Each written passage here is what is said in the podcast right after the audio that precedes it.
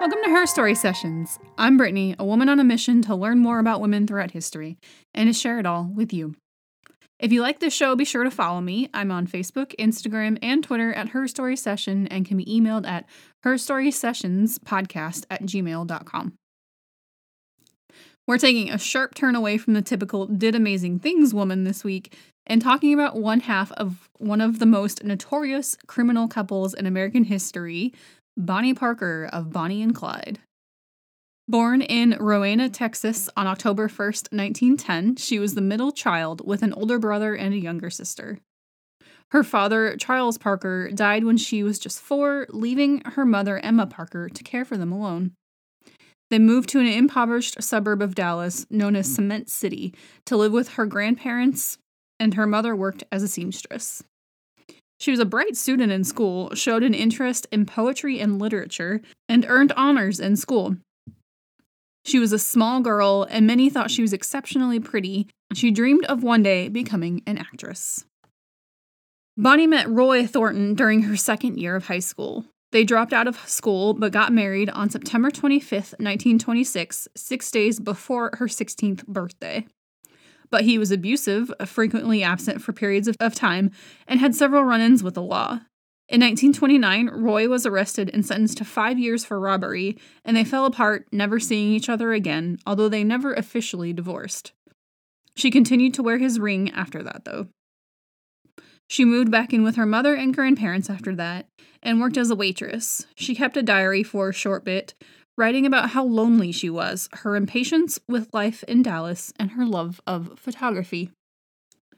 Bonnie first met Clyde Barrow through a mutual friend in January of 1930 when she was 19. Even though Clyde was only 20 years old, he was already an ex con and wanted again, but had vowed that he wouldn't go back to prison. They spent a lot of time together over the following weeks, and Bonnie fell hard for him. Although he'd vowed not to go back, Clyde was arrested on several charges of auto theft and sent back to prison. But he immediately thought of escape and getting back to his new love, Bonnie. Bonnie was more than willing to help him, much to her mother's dismay, and she smuggled a gun into the prison for him, which he used to escape with his cellmates. But he was caught a week later and sentenced to four years hard labor. He was sent to Eastham State Farm, where he was repeatedly sexually assaulted. He retaliated by killing his attacker with a pipe, crushing his skull. Another inmate already serving a life sentence took the blame for him, but Clyde was never the same. Unknown to him, his mother had been petitioning for his release and was successful. He was granted parole in February of 1932, and he and Bonnie were reunited. Clyde and a group of men began robbing banks and small businesses immediately, and Bonnie joined them in April. She was captured soon after during a failed robbery attempt and imprisoned for two months awaiting trial. She would pass the time by writing poetry, mostly about her relationship with Clyde. One that she wrote while there was The Trail's End, now more commonly known as The Story of Bonnie and Clyde. In this one, she foretold their fate in the last stanza. Someday they'll go down together and they'll bury them side by side. To few it'll be grief, to the law a relief, but it's death for Bonnie and Clyde. After a grand jury failed to indict her when she claimed she was kidnapped by the Barrow Gang, she was released and went back to Clyde. They had already killed one person while Bonnie was in jail, and within a year, the gang had killed five people, a few of which were law officers. In March of 1933, Clyde's brother and his wife Blanche joined Bonnie, Clyde, and his friend W.D. Jones in a temporary hideout in Joplin, Missouri. Here they drank all night and ran loud card games in what was otherwise a relatively quiet neighborhood. None of the neighbors went over there, but one reported suspicions to the police. The police, thinking it was bootleggers they were dealing with, took five men and two cars over to the house on April 13th. The Barrow brothers and Jones opened fire, killing one and fatally injuring another. Then Bonnie opened fire while the others fled. Bonnie then joined the others in the car, grabbing and pulling Blanche in off the street where she had been chasing her dog. They escaped, but they left behind a lot at the house, including a handwritten poem by Bonnie and a camera with several rolls of undeveloped film. The police had these photos developed and they were published along with the poem. These are the famous photos of the gang, and where the photo of Bonnie posing with a cigar in her mouth and a pistol in her hand came from. The group became front page news all over America. They stayed on the move for the next three months, committing a few robberies and occasionally taking hostages, which they would usually let go far from home, sometimes with a small amount of money to help them get back. They also did not hesitate to shoot anyone who got in their way, whether it was police or civilians. While the public saw them as folk heroes for a time after the photos were first printed, these violent acts in the headlines began to turn the overall opinion of them. Their lives became more difficult as they gained notoriety. Restaurants and motels weren't as safe to go to, and they started cooking over campfires and bathing in cold streams. The closeness of five people in one car constantly also started to wear them down. Then on June 10th, they were in a bad car accident, and Bonnie's right leg was severely burned from hip to ankle. It was so severe that, according to Jones, you could see the bone in some places, and the muscles contracted, causing her leg to draw up. Afterwards, she could hardly walk and would hop on one leg or be carried by Clyde. The group got help from a nearby farm family, then kidnapping and leaving two policemen handcuffed to a tree before fleeing.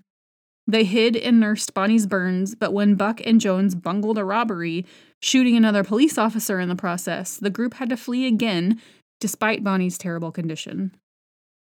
In July 1933, they checked into the Red Crown Tourist Court outside of Platte City, Missouri, but they quickly attracted attention.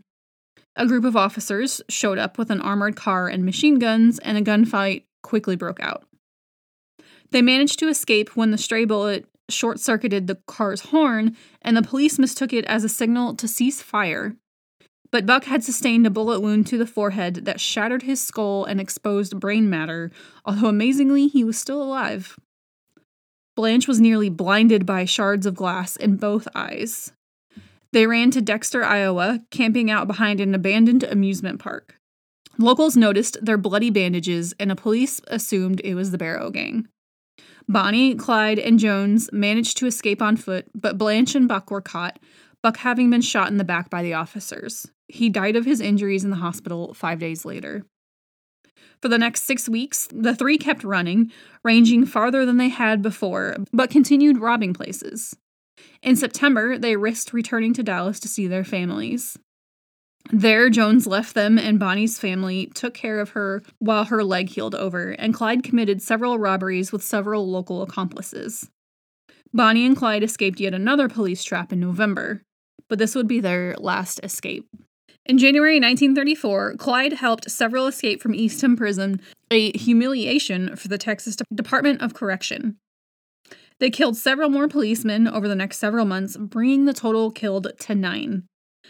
Texas Ranger Frank Hammer, who wanted to see them dead, was tracking them, living out of his car, and for a while, just a little behind them. Then he charted their path, figured out they swung in a wide circle of five states, using crossing the state lines to their advantage to keep police from pursuing them. They set up an ambush in Louisiana, and the morning of May 23rd, they opened fire on Bonnie and Clyde's vehicle, firing about 130 rounds total. They weren't taking any chances of them getting away again. Bonnie was just 23 when she died, and despite her wishes to be buried next to Clyde, the Parker family refused. Her mother wanted to bring her back to their home, but the mobs outside their family home made it impossible. More than 20,000 people attended her funeral, and the family had difficulty even getting to her gravesite. She was buried in Fishtrap Cemetery in Dallas, but in 1945 was moved to the new Crown Hill Cemetery. Her life has been romanticized and retold many times over in popular culture, showing up in movies, on TV, in music, and podcasts. In film, most recently, is the 2019 movie The Highwaymen, starring Kevin Costner and Woody Harrelson, which tells the story from the Texas Rangers' point of view. It is currently available on Netflix. Today, Bonnie's last surviving blood relative, a niece, is trying to get Bonnie moved to be buried next to Clyde as she wanted but it's a legal process that has to go through the courts, so it will take some time. That's all for today, and thank you for attending this Her Story session.